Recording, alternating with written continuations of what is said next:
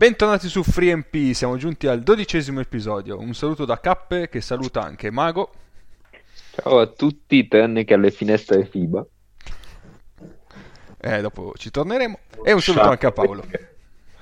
Ciao a tutti e anche al campionato turco che mi permetterà di portare avanti una mia tesi da tanto tanto tempo, ma anche questo si tratta di foreshadowing, ci torniamo più avanti nell'episodio.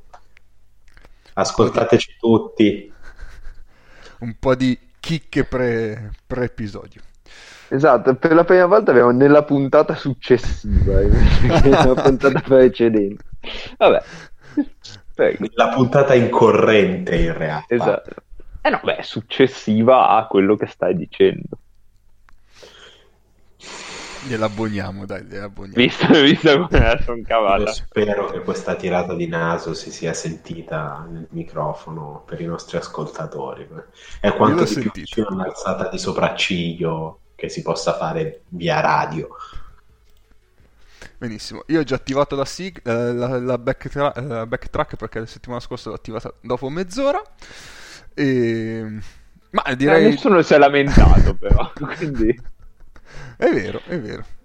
Perché eh... nessuno ha, ha, ha, giocato per bene a Final Fantasy IX e questo è male. Molto, è molto male. male. Questo è molto male. Eh, bene, direi di partire subito con i nostri consueti follow up, quindi sigla.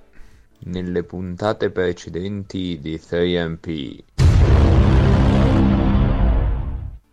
E Cantu c'è ancora, e Cantu c'è ancora, come ogni settimana dobbiamo ricordarlo vive, lotta con noi e si prepara al derby con Milano. Che sta con... anche andando col tutto esaurito, eh? Sì, sì, tutto esaurito, venderanno un sacco di biglietti. È molto bello, molto bello vedere quanto i casi disperati attirino la pietà delle persone.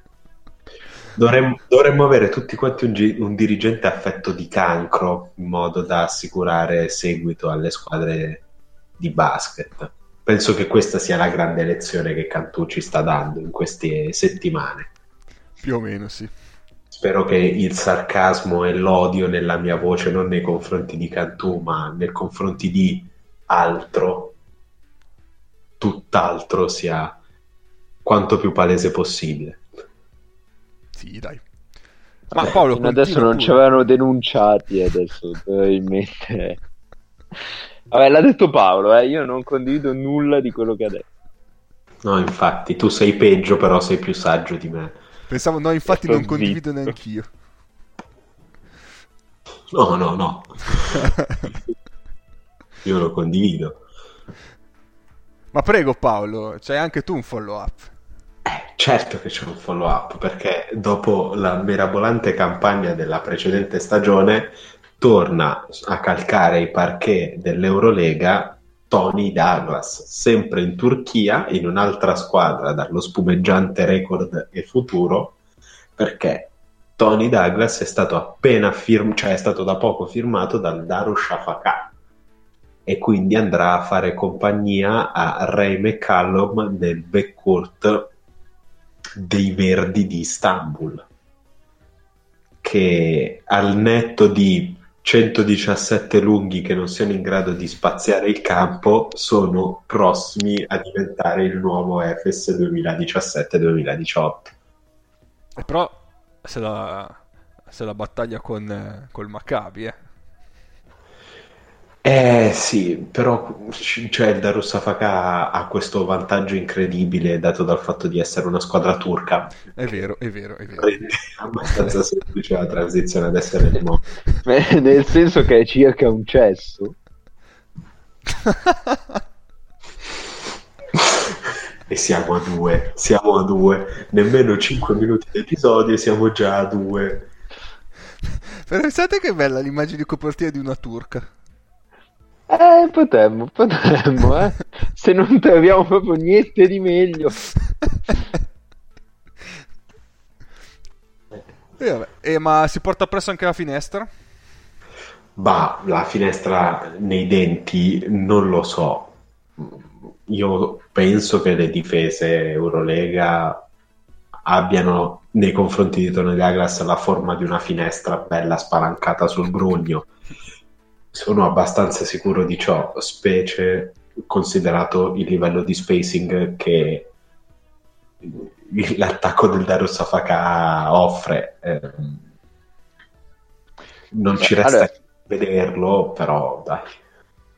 L'anno scorso con, Do- con Tony Douglas 3 vinte 11 perse, senza 4 vinte 12 perse. Quindi un uomo fondamentale per, per la squadra. 92 di offensive rating e 128 di defensive rating per un complessivo meno 36.2 ma c'è anche chi ha fatto di peggio in squadra. No però giocando meno partite quindi no, no proprio, proprio il peggiore di, di tutti. No Ricky Ledo Ricky Ledo ha un 45, meno 45.4 però lì l'ha detto via subito Ricky Ledo No, ha giocato 13. Meraviglioso, richiedo. Visto che questo è un episodio un pochino di transizione, vi do quest'altra anticipazione e finiremo a parlare di robe assolutamente casuali tra un argomento e l'altro. Richiledo settimana scorsa è stato tagliato da Reggio Emilia con la scusa dell'andare ad assistere alla nascita della figlia, mi pare. Ieri ha firmato in Turchia e magari la figlia è nata in Turchia, che ne sai? No, il punto è che una volta i giocatori, quando se ne volevano andare via dal cazzo, facevano finta di rompersi. Cioè, lo fanno ancora, ma... Ah, facevano finta di rompersi il suddetto cazzo o di rompersi loro proprio? Di rompersi, ah, mi fa ah, male okay. il ginocchio, ah, okay. no, così eh, ma sai che c'è, non, non sei tu, sono io, lasciamoci. Shit. E poi scopri in realtà che la squadra aveva su un, una forma no, geometrica, grande struttura, una grande opera di corna che il giocatore se ne, doveva, se ne voleva andare da un'altra parte. Più o meno Richinedo ha fatto questo con Reggio Emilia, ma mi pare che Reggio Emilia fosse abbastanza a conoscenza del fatto. Sì. Bello, bello. Belli gli agenti, belli giocatori, è un mondo meraviglioso, veramente bellissimo. E quindi ha firmato in Turchia, in una delle tipo 6 o 7 squadre che al momento non hanno problemi di bilancio in Turchia. Perché nel caso ve lo stiate chiedendo, guardate il campionato turco il mirabolante numero di squadre che sono saltate negli ultimi sei mesi per chiedervi che fine fanno le squadre che si affidano al solo mecenatismo sportivo senza progettualità. Mi pare adesso siano 4 più 1, cioè il Saka Yara dovrebbe saltarci a breve. Ma non la squadra di Pelzic, perché Pelzic fa anche quello che mette a posto i bilanci. Quindi...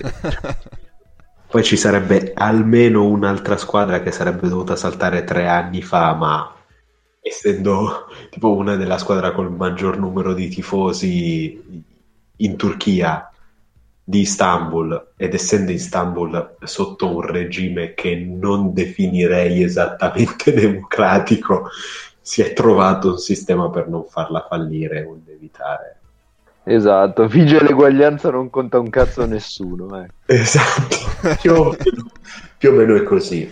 Ora la squadra la lascio immaginare a voi. E, vabbè, inizia per G e finisce per Alatasaray. Però, parte questo, possiamo andare avanti. Io mi sono giocato qualsivoglia possibilità lavorativa in Turchia. Male, perché... È difficile. Vabbè, ma... Cioè, nel senso da quando c'è, c'è questo regime in Turchia io non ci andrei mai a lavorare di mio. Vero, però, Quindi.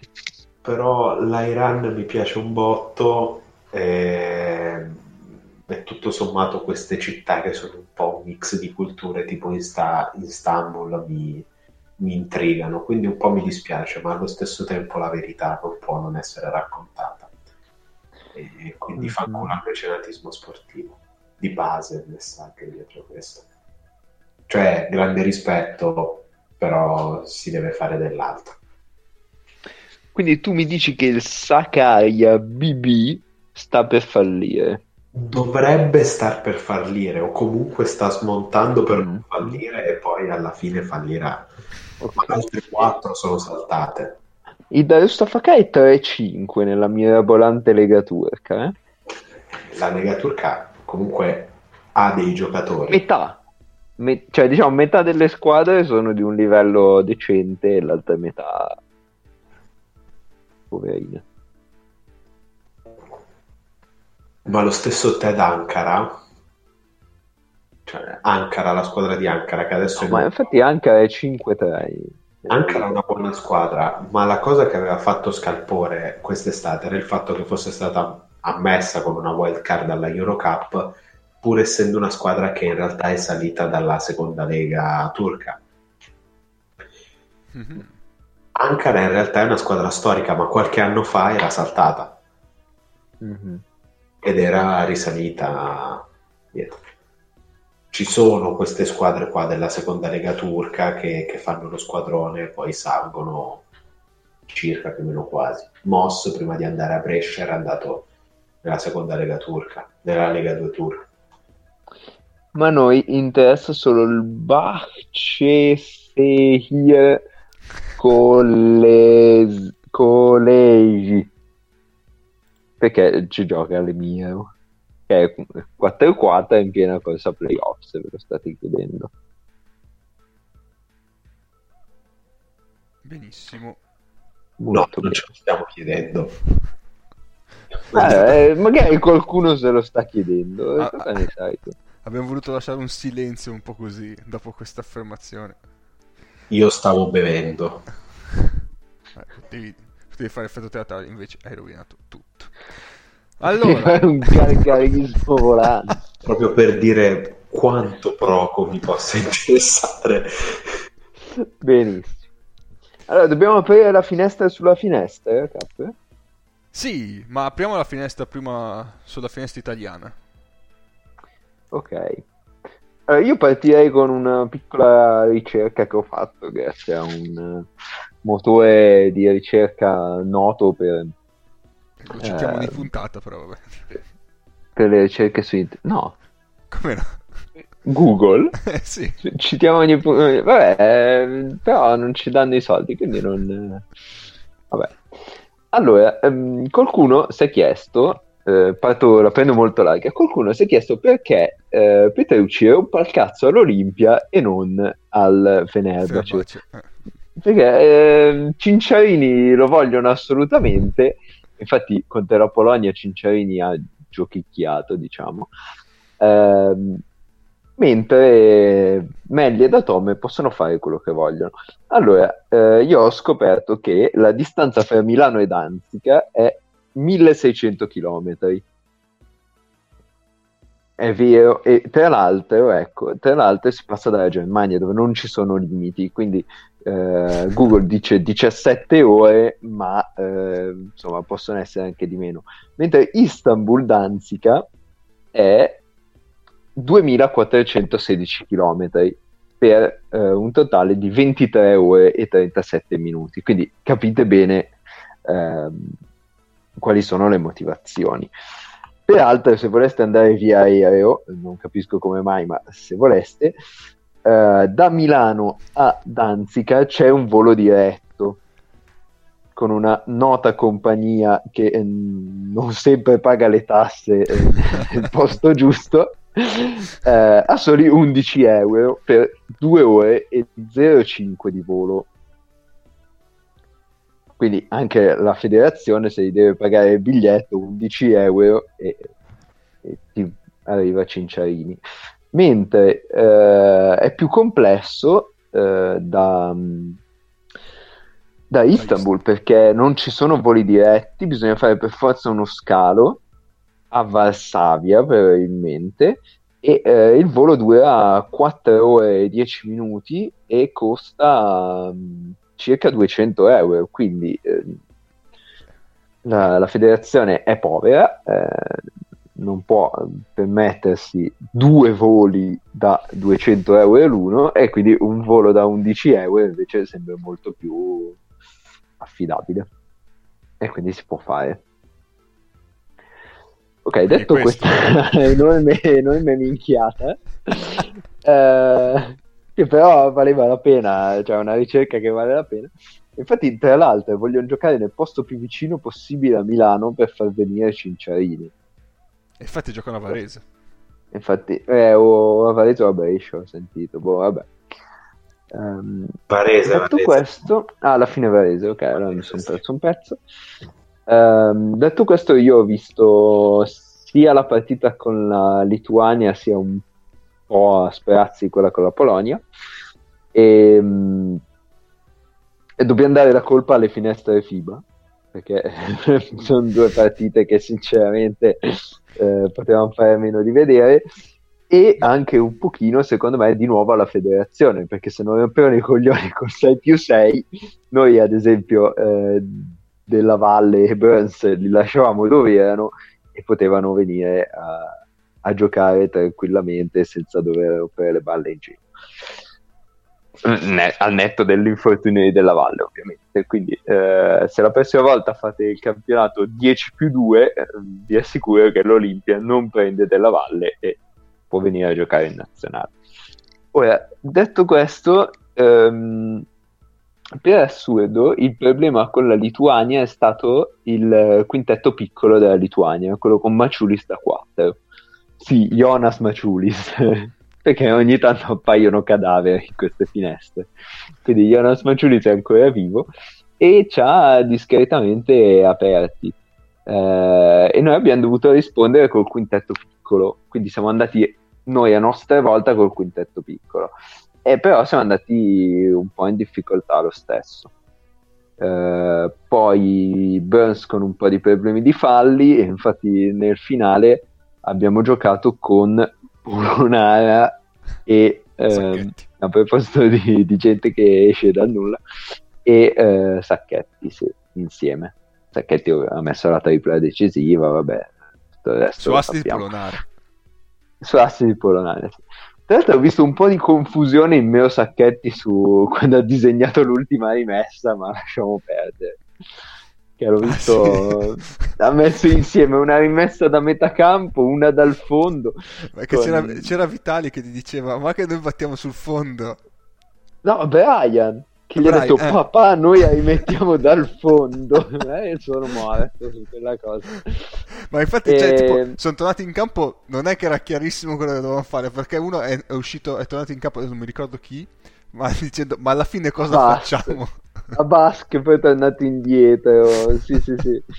Poteva essere un trailer di Maccio Capatonda. Una cosa poco chiara. E vabbè, però l'abbiamo rimessa comunque in campo ad Aradori, credo che ha fatto 2 su 2.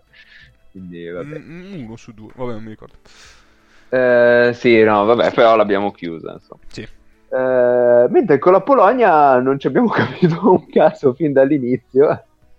Eh, abbiamo iniziato a prendere un sacco di tagli dal lato debole, ehm, sen- senza alcuna difesa. In attacco, in attacco in generale, in tutte e due, mi sembra un attacco meno, meno strutturato.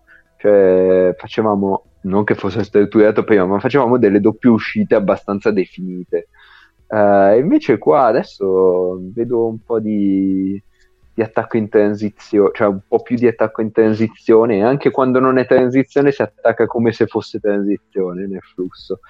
Eh, non avendo tantissimo talento, forse questo apporta qualche problema in più, ecco. E, cos'altro volevo dire? Ah sì, c'è stato un momento bellissimo in, in telecronaca quando Tranquillo parlando di Tonut dice forse più avanti eh, Tonut giocherà in una lega europea di alto livello. Quindi considerato il fatto che gioca in Champions League mi ha fatto molto ridere. Ciao Champions. Ehm, ecco, più o meno basta. Alla fine questa squadra... Tranquillo. Eh sì, eh sì. Alla fine questa squadra la conosciamo. In realtà la Polonia, non so, dicono tutti che è scarsa, ma secondo me è una buona squadra. Cioè, Wasinski e Ponitka sono due ali, guardiali che insomma vorrei avere in una squadra di medio livello europeo. Eh, in una squadra di Eurocup li vorrei. Lampe, eh, ok, aveva 100.000, eh, 100.000 anni, ma è comunque un giocatore che ha giocato ad alto livello e ha esperienza. E Slaughter, se si accende, è un giocatore difficile da fermare, soprattutto se devi metterci Vitali. Io non so perché continuiamo a, a trattare Vitali come se sia un play, come, eh, buonanotte, come se fosse un playmaker. E secondo me dovremmo trattarlo da tre e poi fargli portare palle in attacco. Ma questo, se fanno tutti così, un motivo ci sarà, ma io non l'ho capito. Eh, direi che più o meno ci sono su tutto. Avete qualcosa da aggiungere? Considerazioni? Ah, io ho visto Italia-Lituania. L'altro non l'ho visto, purtroppo ho un citofono selvaggio. E... Ma no, purtroppo no, cioè va bene. e allora, io ho rivisto dopo un po' di tempo Gentile, che non lo vedevo da un sacco ormai, e il tiro è ancora orribile purtroppo. Però il suo l'ha dato, e l'abbiamo sfruttato bene da 4, ha mangiato in testa un paio di rimbalzi e in generale, eh, in attacco, rimbalzi in attacco, e in generale siamo andati molto bene m- con tanti uomini a rimbalzi in attacco. E difatti dal campo abbiamo tirato abbastanza male, eh, 36% dal campo nella partita contro la Lituania, ma i tanti rimbalzi in attacco ci hanno poi con- permesso di buttare dentro delle palle da secondi possessi. Infatti abbiamo, il 38, abbiamo catturato il 38% rimbalzi in attacco. Infatti qualche volta... Eh, ma questo poi... è un dato che ritorna, eh. ce l'avevamo sì, anche sì, nel sì, esatto. prima. Mm-mm.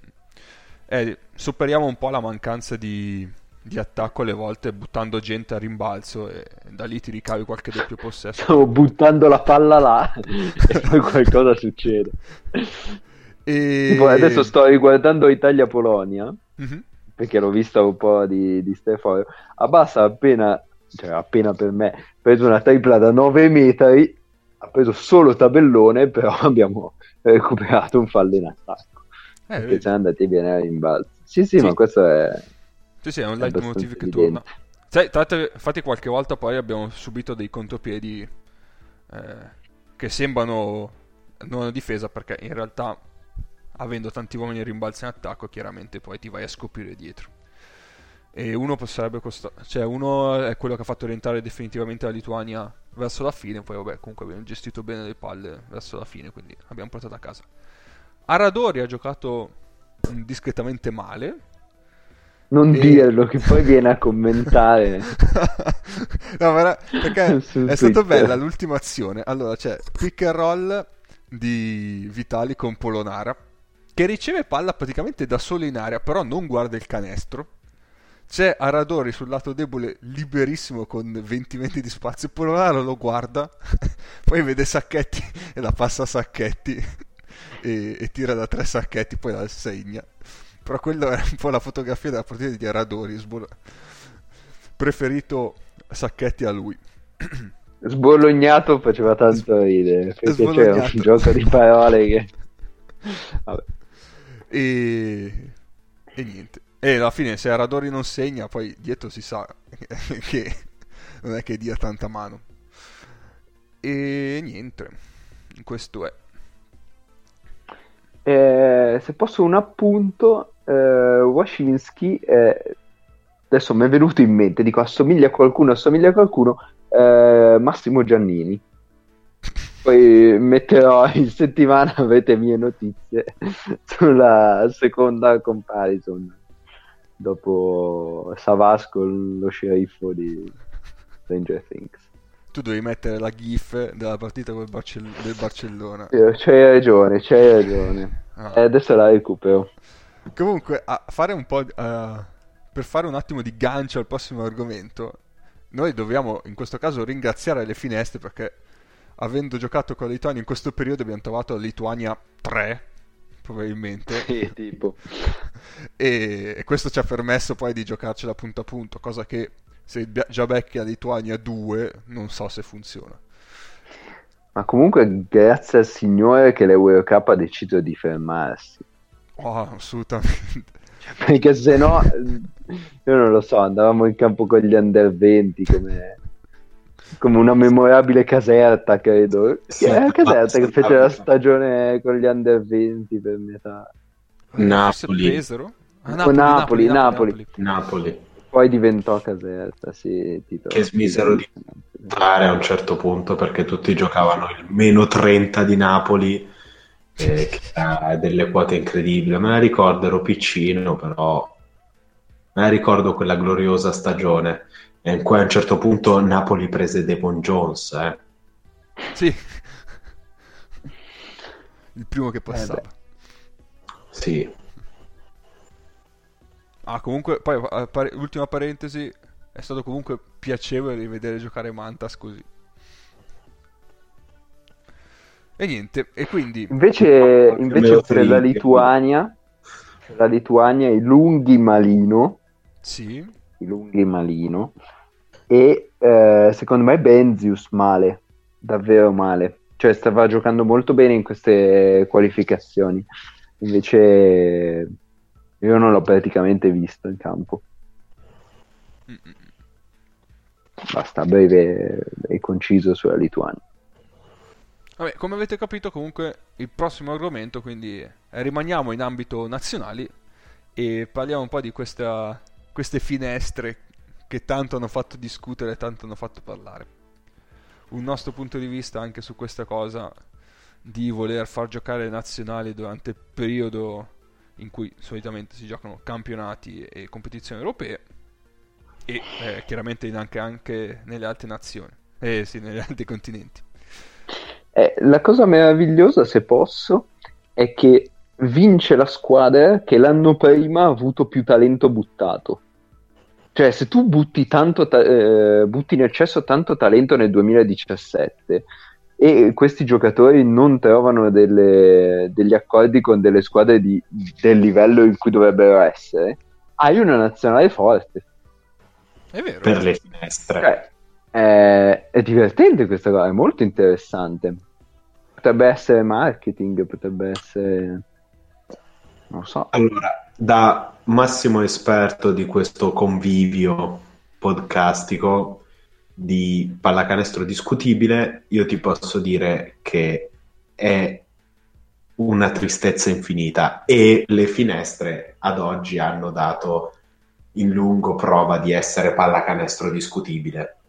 Sì, sì, sì, assolutamente. E su questo E- Anche e- perché appassionato di Già. pallacanestro discutibile ti posso dire che non è un bello spettacolo perché già la pallacanestro discutibile cioè la pallacanestro discutibile strutturata si fa voler bene ma la pallacanestro discutibile di nazionali di nazionale ovvero di gruppi che si allenano assieme due settimane ogni tre mesi è, sì, esatto, il problema è quello. è un qualcosa due settimane, una settimana ogni tre mesi, una settimana e mezza ogni tre mesi. Sì, che poi Sì, qualcuno neanche, nel senso che Cinciarini arriva, credo, due giorni prima, giù- cioè era in Lituania eh, giovedì eh, ed era a giocare in Polonia Domenica. domenica, quindi non è che... Allora, Se volete vi cerco la lunghezza del viaggio, del, no, del grazie. volo. grazie. No, ma- A Kaunas Danzica non deve essere tantissimo. Allora, il mio unico, eh, diciamo, travel operator per questo genere di destinazione è Life of Boris, canale su YouTube che vi invito tutti a guardare. E mi faccio consigliare da lui. Detto questo, piccolo endorsement a un canale da 1 milione e 800 mila. Ma ci segue sempre, no? Molto di- mo- sì, sì, saluta anche. Ok. Molto molto divertente come canale. Detto questo, ehm, in settimana c'era stato chiesto di identificare quale potesse essere la squadra simpatia da tifare per i prossimi mondiali, visto che bene o male alcuni verdetti sono, sono già venuti fuori. La Lituania. E quindi nel, nel, mio, diciamo, mi sono preso carico di questa richiesta e sono andato a guardare praticamente tutti i roster delle squadre in lotta per un posto a mondiali e, per, e delle squadre già qualificate ai mondiali con mio sommo disgusto ho, ho scoperto che il problema delle eh, pochezza delle nostre naz- delle nazionali europee per via dei campionati in cui giocano i principali e i più forti giocatori di questa nazione non è soltanto europeo. Il punto è che in altri continenti anche delle, scu- delle selezioni non di primissimo piano riescono ad ottenere risultati. Senza fare subito l'esempio ovvio degli Stati Uniti che si sono qualificati pur perdendo male anche contro l'Argentina con una squadra di D-Leaguers per tutto quanto il percorso di qualificazione ai mondiali. L'Australia nelle qualificazioni asiatiche si è già qualificata come prima del proprio girone con una squadra solo ed esclusivamente di giocatori del campionato australiano, che non è un brutto campionato, ma allo stesso tempo, oramai da dieci anni, principali 15 giocatori australiani, se sono giovani, sono al college negli Stati Uniti. E poi giocano tra Europa e in realtà in questo momento per lo più NBA quindi non, nemmeno Landale è, è andato nell'emisfero australe per queste qualificazioni, che è il, il, il, pluricitato lungo del Partizan di questo podcast. Il Giappone si gioca la possibilità di qualificarsi e sarebbe una potenziale squadra simpatia senza Ruya Chimura e Watanabe. E per Dove... già dovendosi affidare a, al naturalizzato uh, Fasekas, ex prima scelta assoluta di un draft della D-League, chiusa parentesi. Vabbè, vabbè, vuoi non affidarti a una prima scelta di un draft della D-League? Eh, ma in realtà questo è un ex ottimo prospetto che si è spaccato tutto e comunque poi non, non era così futuribile, ma a parte questo, eh, cioè, squadre al completo pochissime. I roster del Canada e degli Stati Uniti sono di una mh, mm, tristezza infinita, nel senso che il giocatore più impegnato per il Canada è Brady Eslip, che peraltro quest'anno gioca in Eurocup.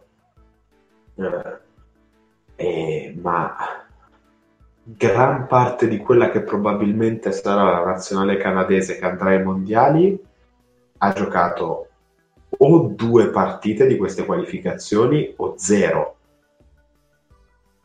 O zero. Eh, Stati Uniti l'abbiamo già detto.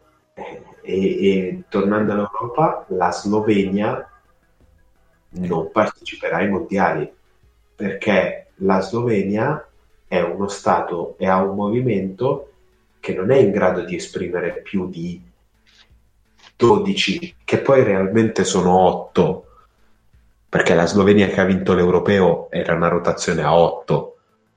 Sì, sì. Ci sono 8 giocatori e in questa rotazione a 8 uno non è esattamente sloveno. Diciamo che non è esattamente sloveno. Passava di per caso. Sì, ma non se ne è accorto nessuno. Mi pare che nessuno abbia avuto da ridire, no? Sulla Beh. nazionalità di Anthony Reynolds. In tutta onestà, a me fa un po' strano, ma riesco anche a, a farmene una ragione. Non è quello il problema. Però per dire una nazione contraddizione come la Slovenia, per via del numero di abitanti, non è che possa produrre più di chissà quanti giocatori di, di pallacanestro. La Serbia fa, fa, cioè, Ma se la Jugoslavia fosse ancora unita per eh, riprendere un noto cavallo di battaglia di un noto podcast, Beh, bello, non... Beh, te li tiro nei denti tutti e 321 gli episodi. Tutti e 321, nei denti. ma mh, tra l'altro anche la Croazia rischia, perché stavo guardando adesso mh, un attimo di, di contesto. Allora, abbiamo da primo girone eh, qualificate Spagna e Turchia con Montenegro e Lettonia che se la giocano e volendo l'Ucraina, Slovenia abbiamo detto eliminata. Poi girone con la Lituania qualificata, Italia 7-3, Polonia 6-4, Ungheria 5-5, Croazia 4-6, quindi la Croazia ha bisogno di un mezzo miracolo. Sì, Eh, eh, la Croazia non è proprio una, e no, eh, come si dice, una nazionale di secondo piano. eh, La Croazia, ah, ah, io ho visto uno spezzone di Croazia-Ungheria. Mhm. Perché, Eh beh, e Croazia C, eh, come quella che giocava contro l'Italia, più o meno. eh, eh sì, come quella che ha giocato contro l'Italia non in estate, No, esatto. Ma prima. Beh, anche lì c'erano due giocatori, forse. C'era Šarić che ha giocato male e Esogna. c'era la base, un po' di giocatori della base, nel senso, se il, ehm, se la Serbia fa una squadra principalmente con i giocatori serbi di Stella Rossa, Partizan e FMP, no, una squadra di questo tipo, viene una squadra scarsina eh, e- ma onesta. È Mega Visura, Mega Lex, Mega Bimax, come cazzo si chiama adesso? Bimax si chiama adesso. Era una squadra onesta. La Croazia che ha giocato contro l'Ungheria per metà era fatta dai giocatori del campionato croato. Attenti, non di Abba Eh, Bagatta, se ci stai sentendo, presta attenzione alle singole parole. Sì, sì, no, certo. È evidente che, che la gente che, che gioca in campionati diversi da quello di casa eh, spesso non va a giocare, è chiaro. Anche perché un conto è se la federazione può fare pressione sulle singole squadre, vedi Italia con Olimpia. Eh, un conto è se le squadre sono di un'altra nazione e quindi tu puoi tu non ti attacchi, esatto. Cioè, puoi fare la pressione di una mosca, cioè, al massimo. Eh sì. E più, più queste nazioni che hanno talento e che, che però viene, va poi all'estero, più sono penalizzate. E, vabbè, l'esempio è quello Comunque- che abbiamo appunto citato della Slovenia. Esatto, comunque per, per il piacere di, di Paolo, anche, in, anche il roster della Croazia, per vederlo tutto devo scrollare il mouse e anche nella seconda finestra non ci sta. Cioè c'è una quantità di gente che ha giocato in questa, in questa selezione che è pazzesca. Cioè ne abbiamo 1 a 7 partite, 4 a 6 partite, 4 a 5 partite, poi una sfilza di gente a 4, una sfilza infinita di gente a 2 e due giocatori a una partita. Ovviamente quelli buoni ne hanno giocate due in linea di massimo. In questo contesto qua, un'Ungheria che è sempre quella, Eh sì, scarsa, Eh. no, ha senso. E- Perché poi vai a fare i- coloro che sono a favore di questo tipo di finestre, molto spesso come esempio fanno quello dell'hockey. Ora, io di hockey non capisco un cazzo, so più o meno co- come funzionano i campionati. L'hockey ha una situazione molto simile a quella del basket di adesso, se non che è ancora più complicata, perché ci sono due superleghe, di cui una è l'NHL nordamericana e l'altra è la KHL russa, ma di, di per sé stessa continentale, perché la K sta per Continental, eh, ma in realtà ci sono tanti altri campionati magari di livello leggermente inferiore, molto molto importante, come quello eh, svedese, quello austriaco e altre cazzate di questo tipo. I mondiali dell'hockey si giocano tutti gli anni, praticamente, con chi c'è. Cazzo. Prendi, prendi le, le- le migliori tre linee che sei in grado di fare, fai la tua nazionale e gioca. Perché negli stati che hanno tradizione c'è- ci sono comunque tanti praticanti, a livello più o meno differente li trovi, naturalizzati comunque ci sono. E lo giocano tutti gli anni, demandando in realtà quello che è il vero mondiale all'Olimpiade. Mhm. Mhm, sì, certo.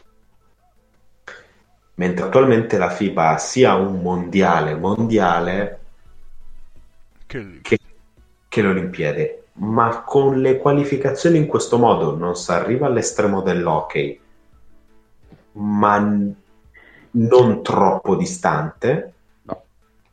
Perché c'è qualcosa nella... c'è un passaggio prima che poi ha portato a- alla costruzione de- del tabellone del torneo delle partecipanti che non funziona, con la differenza che invece di farlo tutti gli anni, quindi chi se ne frega, perché tanto vedi nazionali tutti gli anni, eh, lo- perdi del tempo per qualificarti a questa cosa qua. Sì, sì, certo. Cioè, con, con poi la storia che chi si qualifica non è quello che andrà a giocare, eccetera, eccetera. Quindi chiamo quello che si qualifica, chiamo quello teoricamente più forte. Comunque, girone K, Francia e Repubblica Ceca qualificate, Russia 6-5 6-4, Finlandia 5-5 e poi Bulgaria in difficoltà. 4-6 e Bosnia già eliminata. Eh, girone L, Grecia-Germania 9-1, Serbia 6-4, Georgia 5-5, quindi anche la Serbia sì, è relativamente sicura ma un po' rischia, e Israele 4-6, Estonia 2-8. Quindi sì, fondamentalmente eliminata la Slovenia, rischiano Croazia e Lettonia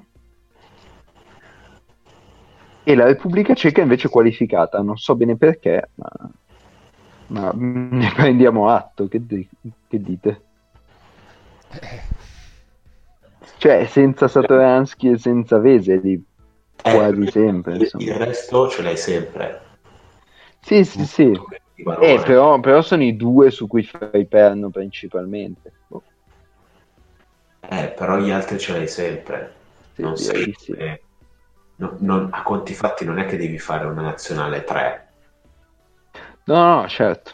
Qui l'u- l'unica squadra che pur perdendo tutti quanti i suoi pezzi pregiati riesce a fare una selezione, sim- se- una selezione simpatica è la Spagna e la Francia. Certo. che ne hanno talmente tanti da poter fare delle squadre.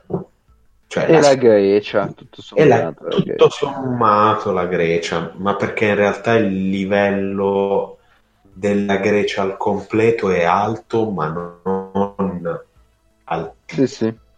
Sì, sì, è vero. Quindi in realtà sì, ti, ti perdi il cazzo di mostro,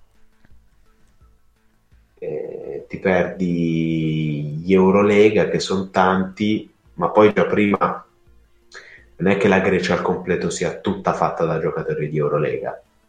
Quelli che perdi sono, sono importanti, però tutto sommato riescono a farla una squadra a due onesta con giocatori di Champions League ed Eurocup. Ecco. Confermo che uh, quelli che hanno giocato più di otto partite con la nazionale ceca sono in dieci, cioè otto o più partite. E quindi è chiaro che mi pare evidente la differenza. Eh, sono sempre loro, come l'Ungheria, sono sempre loro ma sì, quest'anno hanno Balvin in meno perché giocherà, gioca a Gran Canaria, quindi non c'è. Sì. Però. però ad altre nazioni si chiede di fare una selezione 2 ed è impossibile. Sì, sì, anche, beh, la Croazia, la Croazia è evidente, anche la Slovenia, tutto sommato. C'è, c'è di buono una roba di questa per, il, per gli appassionati è solo per loro.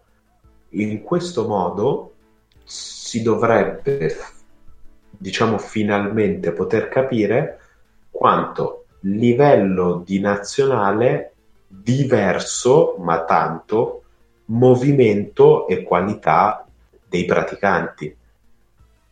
Mm-hmm, certo, sì, sì. Serbia, Croazia, Slovenia, producono delle punte incredibili e sono in grado di tirare fuori squadre di 12 persone molto molto forti. Negli ultimi anni la, la Serbia è decisamente meglio della Croazia. Sì. Ma da qui a dire grande movimento grande perché campione. ci sono 12 persone della stessa nazionalità che giocano molto bene a pallacanestro, eh, allora non si è capito che cos'è il movimento. Il movimento sono tante persone. Eh, non si è capito che cos'è, però sta bene il movimento. Eh. è, è, un dato di fatto che, che noi prendiamo per assodato, è un assioma. Se volete poi continuo con le altre. La, la Francia sta bene non perché ha Rudy Gobert. La Francia sta bene perché tutto sommato la squadra che ha come centro Mamadou Jaité con scritto Francia davanti è una squadra che funziona e Jaité è il loro sesto settimo lungo per valore assoluto forse forse sì. anche dietro sì sì eh, guarda, Gobert primo. Eh, poi se vuoi Ajan Sach sta davanti anche se è mezzo morto adesso non so più neanche in che condizioni sia. Okay. Poirier sta davanti Loverne sta davanti. Siamo già a quattro giocatori di, di alto livello NBA e. Euroleague chi? Le sorte gli sta davanti. Sì, le sorte gli sta davanti alla grande. Un bel po' Forse, forse, nonostante tutto, Alfa Cava gli sta davanti e siamo a 6. Eh sì. E ci siamo. Ma se fai l'elenco dei francesi presenti in Eurolega e in NBA non finisci più. Eh. Eppure non hanno una squadra. Ecco, forse su questo punto ci possiamo tornare poi su, sull'allargamento a 18. Mm-hmm. Lo mettiamo da parte. Um, Eppure non hanno al momento una squadra di Eurolega, però hanno gente sparsa in giro e ce l'avrà la differenza. Sì, ce l'avranno. Sì, sì, e sì. poi loro hanno trovato dei sistemi per rendere sostenibile il basket in determinate realtà. Sono venuti a patti eh. con una cosa molto molto semplice, ovvero che in Francia, e da questo punto di vista è molto simile all'Italia, lo sport è una questione prettamente provinciale mm-hmm. che, che il loro movimento in realtà ha delle punte in alcune città, ma in realtà sono sui sobborghi, perché la squadra di Parigi è di un sobborgo. La squadra Villeurbanne è un sobborgo di Lione. Sì. e che in realtà la dimensione di dove stanno le persone a giocare a pallacanestro è, post, è in posti come Antibes. Che a sua volta è non un sobborgo ma quasi di Nizza. E, e quindi hanno tutto devi presentare il budget per poterti iscrivere in un campionato che deve essere conforme e... queste questioni di numeretti sì ah. gli, agenti, gli agenti comunque sono ben disposti a mandare a calcio nel nel sedere i ragazzini all'estero specie in Europa specie con la connection con i paesi baschi in alcuni in molti casi cioè i Paesi Baschi hanno giocato diversi francesi. Hurtel. E... Sì, sì, certo. Hurtel, Casseur, Guerrier adesso. Sì. L'avevamo già detto, avevamo fatto questo stesso esempio settimana, eh, un po' di puntate fa, adesso non mi ricordo quando, che appunto la Francia non ha un campionato competitivo, ma ha tanti giocatori competitivi. Eh, L'Australia, l'Australia che cazzo di campionato ha? Esatto. Eh, però se vai a guardare... Eh, c'è il Perth Wildcats. Ma è un, è un bel campo. Cioè, oh, stai buono che ci giocava De Andre Daniels, che è l'uomo che io pensavo sfondasse il mondo. Quindi stai calmo. E poi giocava a Mantova. È, è un campionato che nel panorama dei campionati tra Oceania e Asia non è nemmeno malvagio il campionato australiano, però la verità è che vanno via, sono formati da piccolini, comunque diciamo fino agli anni del liceo, il livello è basso, per cui un Exum ha molto da imparare per via del livello non altissimo della competizione nel quale ho giocato, però comunque ha, ha un'impostazione onesta che gli permette di imparare velocemente e te ne escono tantissimi di medio buon livello. Sì. Poi, mh, mm, a proposito di Asia, eh, abbiamo qua due gironi da sei in cui passano le prime eh, ma è una eh. mezza buffonata perché passano, eh sì, passano le prime tre di ogni girone. Più la migliore quarta, ma in un girone la terza è la Cina. Esatto, essendo la Cina, cioè il paese ospitante, la terza di un girone, passa la migliore quarta. Perché passa comunque in sette e basta, quindi la Cina non si sa perché partecipa a sta roba. Qualificate nel girone E, Nuova Zelanda, Corea, con il loro il top scorer che si chiama Gunara, che io non so chi sia, ma mi fido. Che eh, mi dicono essere un centro di 1,99. Pazzesco. Apro, apro e chiudo parentesi. 27 punti a partita e 13 rimbalzi.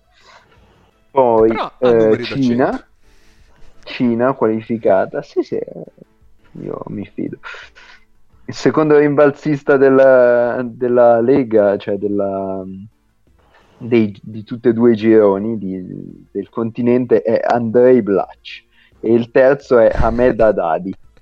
Io, eh, quindi, fai, fai, poco il fenomeno. Poi abbiamo Cina 6-4, però qualificata per diritto divino. Libano 6-4, Giordania 5-5 e Siria eliminata. Uh, dall'altra parte abbiamo Australia 9-1 qualificata, Iran 7-3, Giappone 6-4, Filippine 5-5, quindi al momento fuori, Kazakistan 4-6 e Qatar 2-8. Paolo, volevi dirci qualcosa nello specifico di qualcuno di questi? che la squadra simpatia qui sarebbe il Giappone per Watanabe e Hachimura, però non, non... Vabbè, ma si qualificano. Eh, dipende, dipende da cosa fanno con... Aspetta, allora, devo, io stavo contro- volevo controllare una cosa riguardare... Funziona bene il sito FIBA, eh? Grazie, bravi, avete fatto un bel sito. Volevo controllare una cosa sul... Eccoli qua. Sono soltanto due, però. Possiamo rivederci Giappone e Kazakistan e commentare quella volendo. Si può vedere. No, Se non abbiamo niente di meglio da fare. c'era, Eh, c'era una cosa che volevo controllare sul Qatar ed effettivamente mi è stata mezza confermata, che mi ricordo di aver letto questa news di uno stock di giocatori della Bosnia e Herzegovina che erano stati naturalizzati dal Qatar. Catarioti. e attualmente nel roster che ha perso 110 a 59 contro l'Australia ce ne sono soltanto due.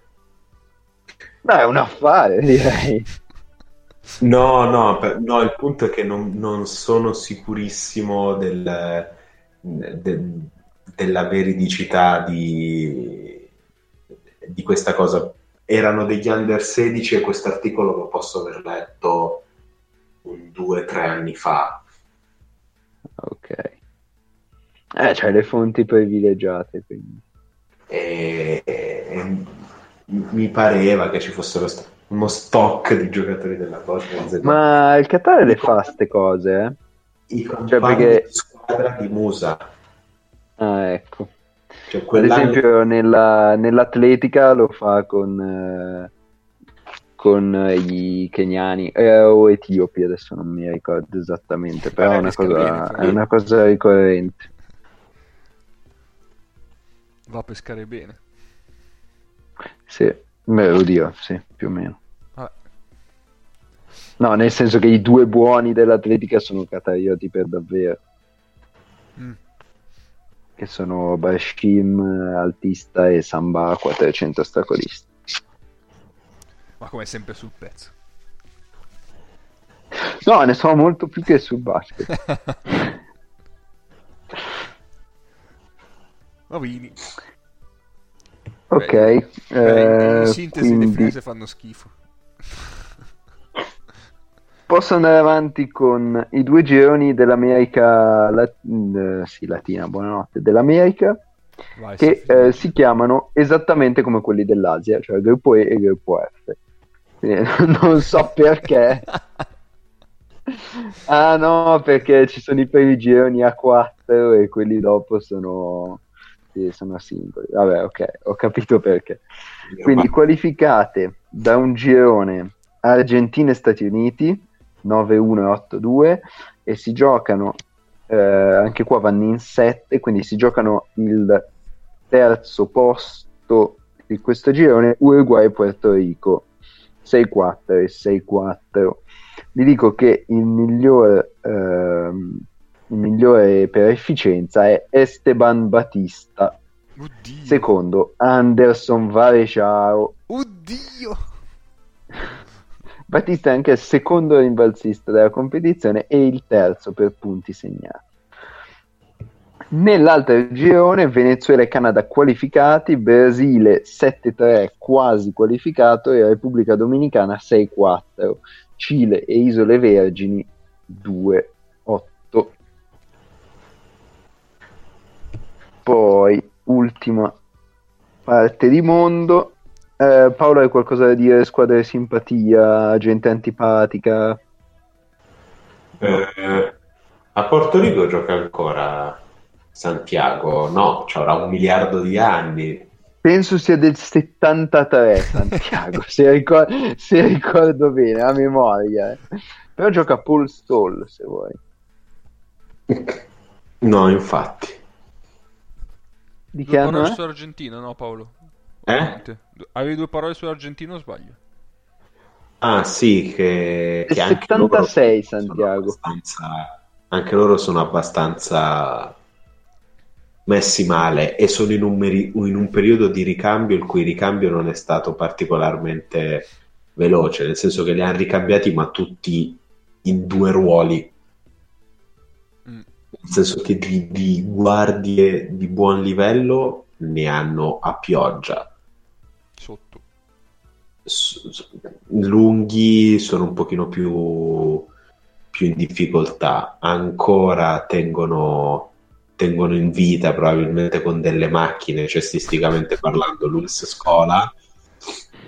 Ma eterno lui probabilmente. Cioè. È, più un uo- è più una macchina che un uomo ormai. Eh. Come Darth Fan. Però ecco il, il, ca- il, ricambio che hanno avuto con Gabriel Deck, Daniel Diaz, no, non gli ha dato quello, quello, che si sperava. Detto questo, probabilmente metà dell'Argentina, diciamo la parte della nazionale argentina under 22 in questo momento, c'è caso che ce la si ritrovi tra un, il prossimo e l'anno dopo ancora a, a fare a fare Baldoria nel, in Lega Sebe. Eh, temo che manchino i lunghi però. Eh. Sì. Temo, temo proprio. E, e, e, fa abbastanza specie che eh, tutti gli argentini buoni finiscano in Spagna quando per un sacco di argentini ottenere il passaporto italiano non tanto per giocare in nazionale, dico me ne frega un cazzo, ma per, per non risultare un extracomunitario nei roster sia incredibilmente facile, altrimenti non, non, ce ne sarebbero così tanti in Serie B, ad esempio.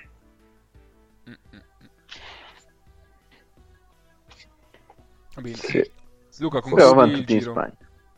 Concludo il giro con eh, le 5 che escono dai due gironi eh, africani.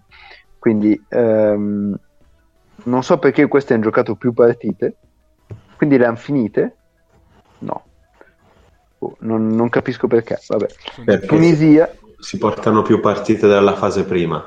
Può essere, sì.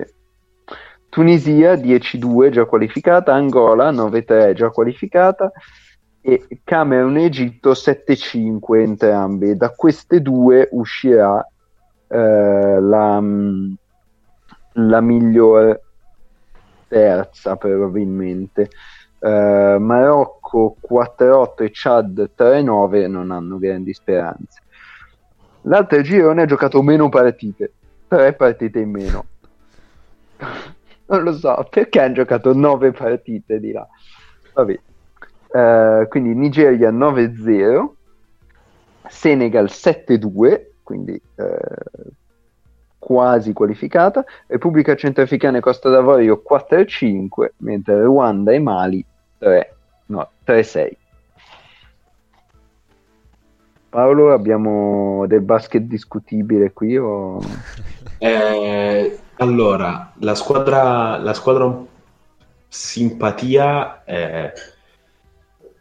nel senso, la squadra da tifare è la Nigeria, al Farouk di che cazzo si sta parlando, che però è già qualificata perché al di là di tutto è anche la dominatrice indiscussa del, del basket in Africa. Però, però, innanzitutto, un giocatore dell'Angola a Siena lo potete vedere praticamente sempre perché Moreira è, è, è angolano. Il Camerun presenta un paio di giocatori nostre vecchie conoscenze, tra cui Kenny Kaji e DJ Stroperri, e un altro che adesso non ricordo, ma in Egitto gioca Mahmoud, ex lungo di Louisville, che secondo me sarebbe stato un sacco interessante vedere un po' in Europa, ma a quanto pare mi sbagliavo anche perché ha lo Zamalek in Egitto. Quindi forse proprio... È squadra del glorioso passato. Sì, lo Zamalek è una squadra in Egitto con, con grande blasone, ma sai che io il blasone non, non, non, non ci stringiamo la mano e ci abbracciamo, non me ne frega un cazzo del blasone. No, eh, hanno una grande storia e tu la devi rispettare. Pensavo potesse essere giocatore da, da Europa, poi mi sono ricordato del fatto che l'Egitto non sia un paese comunitario e che quindi ci sta che che non, non tanti non, non, vogliano spendere un visto per, eh, per Mahmood. Peccato. Vabbè, ci, sono, ci sono squadre che spendono visti per ben di peggio. Quindi, Che giocatori che, che non mangiano nemmeno il panettone. eh? eh, vabbè. Cos'è questo? È il solito riferimento settimanale a una squadra con la quale firmare triennali ca- causa la morte e, e- e che al... No, che poi se, se Ah, per caso le- alle Ribeum viene qualcosa davvero ti vengono a prendere. e che al Stai 5, attento. ah, è vero, c'è un follow up. al 5 di dicembre ha tagliato due americani avendo già finito tutti i cazzo di visti. Tu stai parlando di quella squadra? No, stavo parlando in generale, ma tu vuoi sempre capire male, allora, vabbè. Ma io capisco sempre giusto. Scusate, il follow up appunto su Torino che ha tagliato il nostro giocatore preferito. Beh, a parla per te, perché non ho scritto, di dire che Victor Radde sia il mio giocatore preferito, ma sì, l'ha tagliato, Eh, senza avere più visti. Sì, sì, sì, Adesso no, perché- cambia la stagione di una squadra di alto livello. sa dove andrà.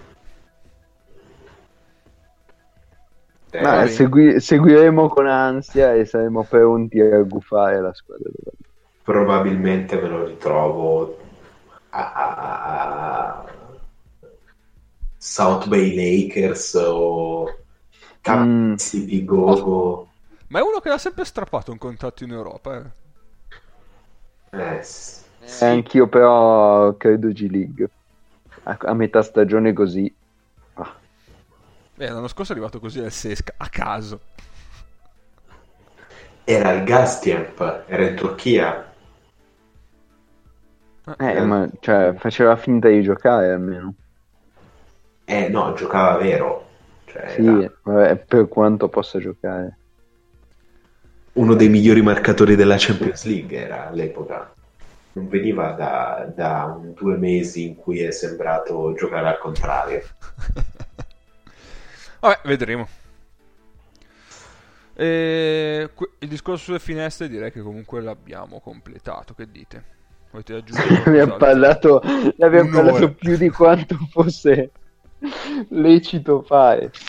Beh, ringraziamo comunque Giovanni per aver fatto comunque la domanda a Paolo sulle squadre simpatia. Andate a prendere lui a casa, eh. se questa cosa vi ha dato molto fastidio.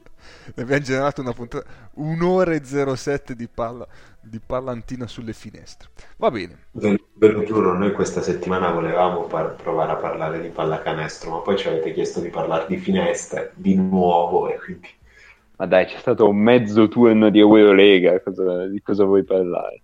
ma non lo so. Hai ragione anche tu.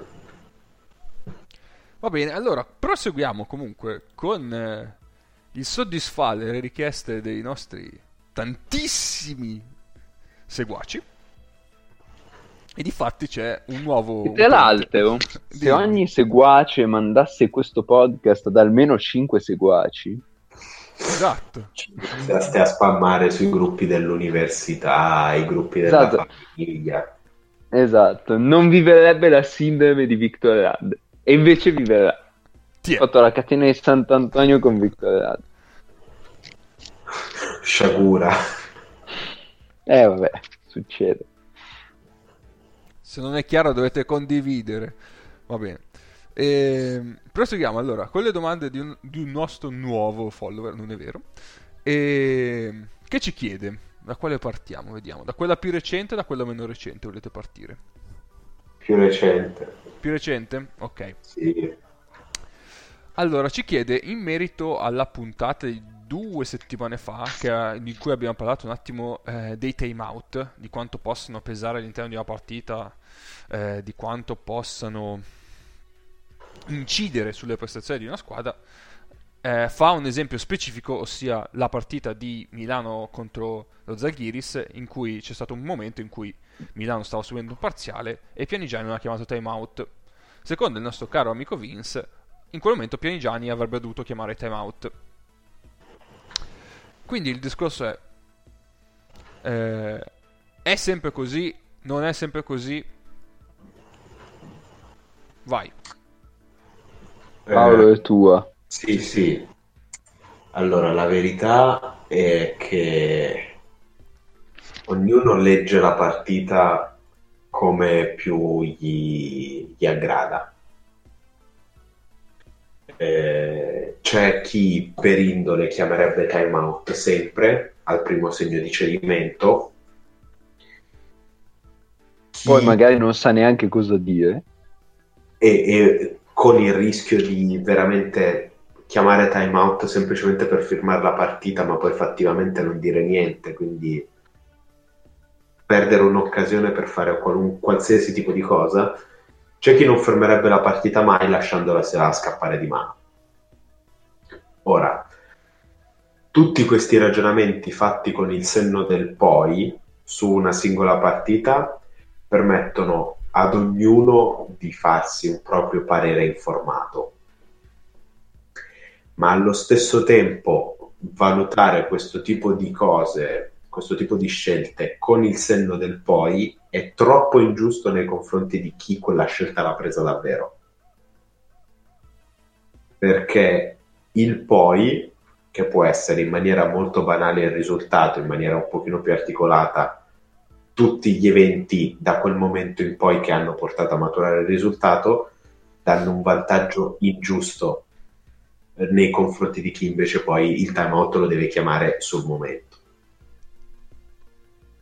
È un modo molto semplice per dire che probabilmente non sarebbe stato sbagliato chiamare timeout in quel preciso istante, visto che l'hai chiamato un minuto, che, che Pianigiani l'ha chiamato un minuto dopo. Allo stesso tempo, per rendertene conto, hai bisogno di far merda un minuto da quel momento in poi. Perché se invece stai in, in linea di galleggiamento, magari non lo chiami e non ne hai bisogno. Questo è bene o male la, la risposta. Mago, vuoi aggiungere qualcosa tu? Eh, scusate, mi ho mutato. Um, ma semplicemente che non sappiamo le motivazioni poi perché per le quali lui ha deciso di non chiamare timeout lì e chiamarlo dopo. Nel senso, poteva anche essere vi lascio un minuto per uscirne da soli e poi lo chiamo dopo eh, può essere che perdere una partita così sia, sia utile poi al proseguo della stagione. Cioè a responsabilizzare i giocatori, fargli, fargli, avere ben presente che ci saranno dei momenti in cui dovranno uscirne da soli. E, e niente, quindi non sappiamo bene le motivazioni, quindi è difficile dare un,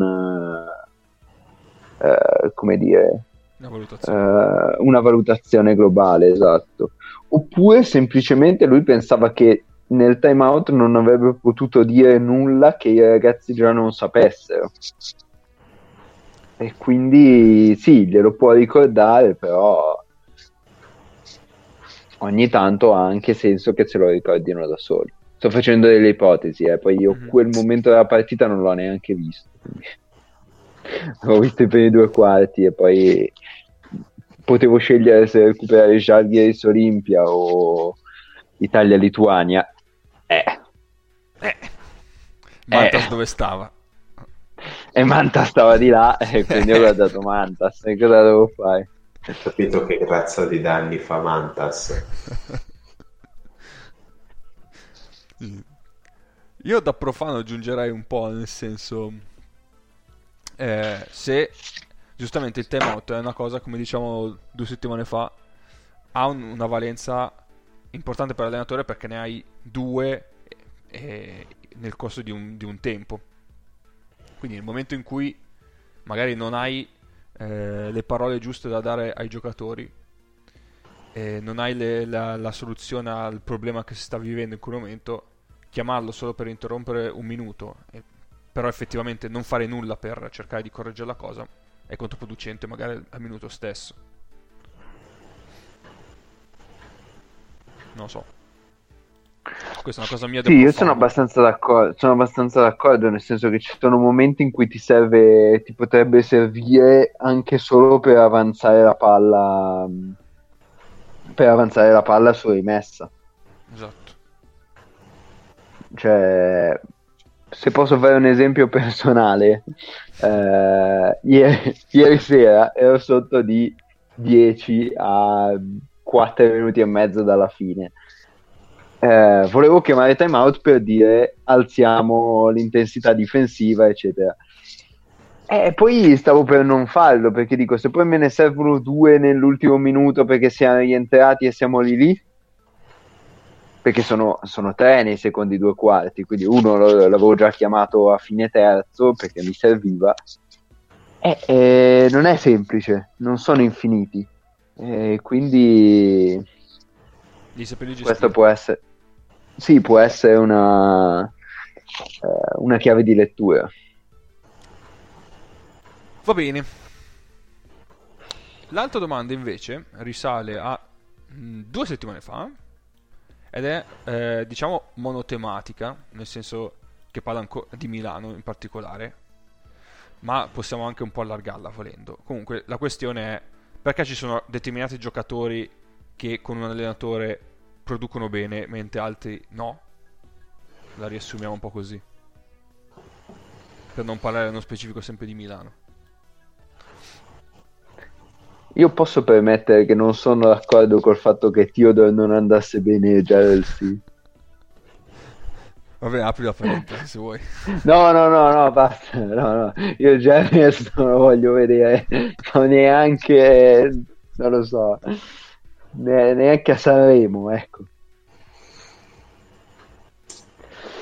Um, no, ma può anche non essere una questione di allenatore può essere semplicemente una questione di compagni, ambiente, situazione, stagione sfigata. Uh, quindi noi tendiamo a riferire sempre tutto all'allenatore e alla gestione tecnica. Eh, non è detto che sia, che sia sempre così. Quindi... Quando... No, vai, vai, vai. Quando invece ci si riferisce alla gestione tecnica, in realtà è, è molto molto semplice quali sono le capacità del singolo so- giocatore di soddisfare le richieste che il sistema proposto richiede. Nello specifico, io non credo che Theodore sia peggio di Gerrels. Quasi nessun aspetto del gioco ad oggi, eccetto la capacità di tirare con i piedi oltre l'arco dal palleggio e di essere rispettato in realtà dalle difese tirando da tre. Probabilmente in, con altre responsabilità in un altro sistema la capacità di creare dal palleggio per attaccare il ferro di, di Theodore eh. oggi sarebbe molto più rispettata della capacità di pompare il pallone e sparare un tiro da 8 metri di Gerrels. Ma al momento, di base, Pianigiani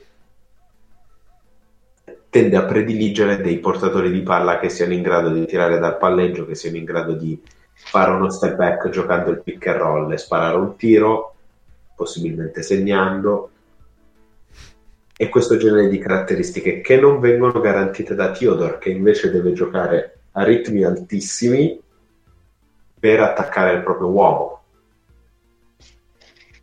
passando soltanto in angolo sui pick and roll, praticamente, e, e forse nemmeno.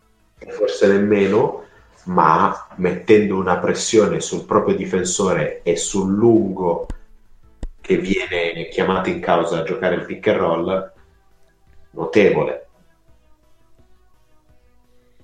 Ma mm-hmm. devi avere un, una struttura di squadra che va a valutare e a, cioè, a considerare molto positivo questo genere di caratteristiche.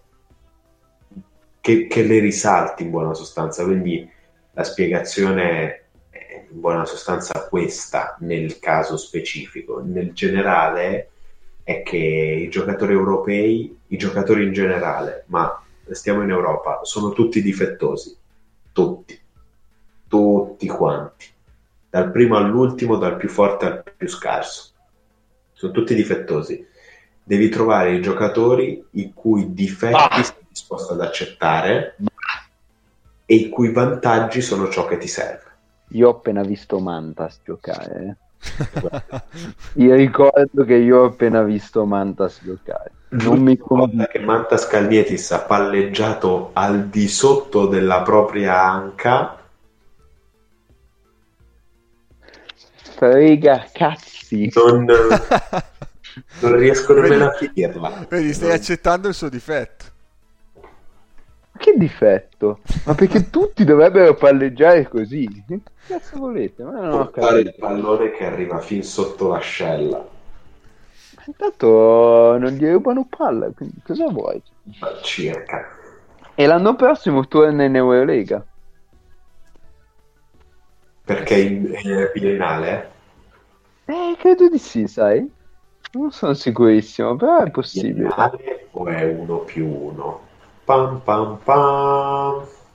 Ma no, ma, ma tu, cioè, ma vuoi non confermarlo? Gli sta svoltando la stagione. Eh, ma se ne trovi uno meglio e paghi l'uscita bassa. Sai che adesso non dorme. Mm, vabbè. No, no, no, sto, sto pensando. Sto pensando un attimo. Allora, Chris Paul dovrebbe avere un biennale. Eh, non so, eh, chi altro, chi altro- LeBron ha un quinquennale. eh, Curry mi sembra che abbia il contratto. Basta, meglio. non- io non vedo altro. Beh, è bello vedere che, che a, a- a malato mentale Landia vada tutto bene. Tutto benissimo. Eh, no, comunque io non ho capito sta cosa. Ehm, abbiamo due tedesche l'anno prossimo. Sì, Mm, sì, sì, sì. Il Bayern... Eh, secondo me- anche secondo me sì. Bayern ha licenza biennale e, e va la migliore del campionato. Sì, sì, sì, sì.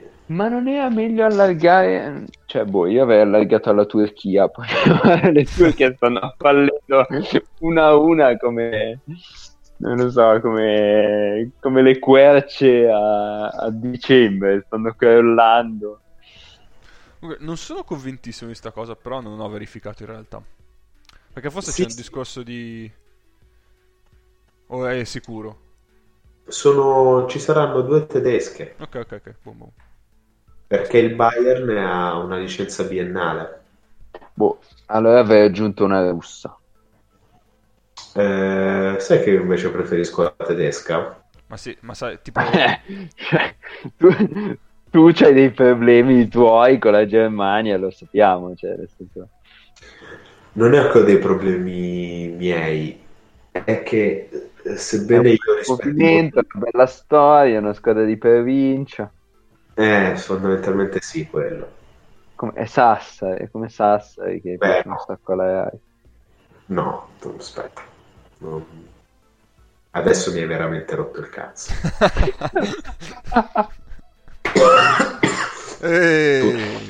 E anche la laringe, direi. eh. Che altre porcherie la potevo accettare, ma mo mi hai veramente rotto i coglioni. Va bene, direi che abbiamo concluso. O volete aggiungere altro?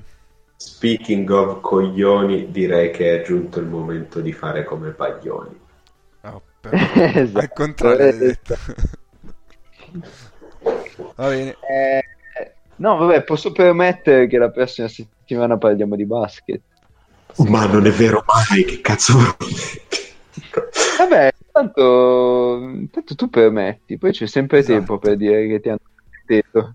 Esatto. Come il mignolo e il prof provarono sempre a conquistare il mondo senza riuscirci, noi settimana prossima proveremo a parlare di pallacanestro senza riuscirci. Va bene. Va bene. Allora ricordiamo i nostri contatti. Ci trovate su Facebook e su Twitter a indirizzo freeandpod, free scritto numero. E ci trovate su... eh, E pod scritto a? a lettere. Ok. Ok.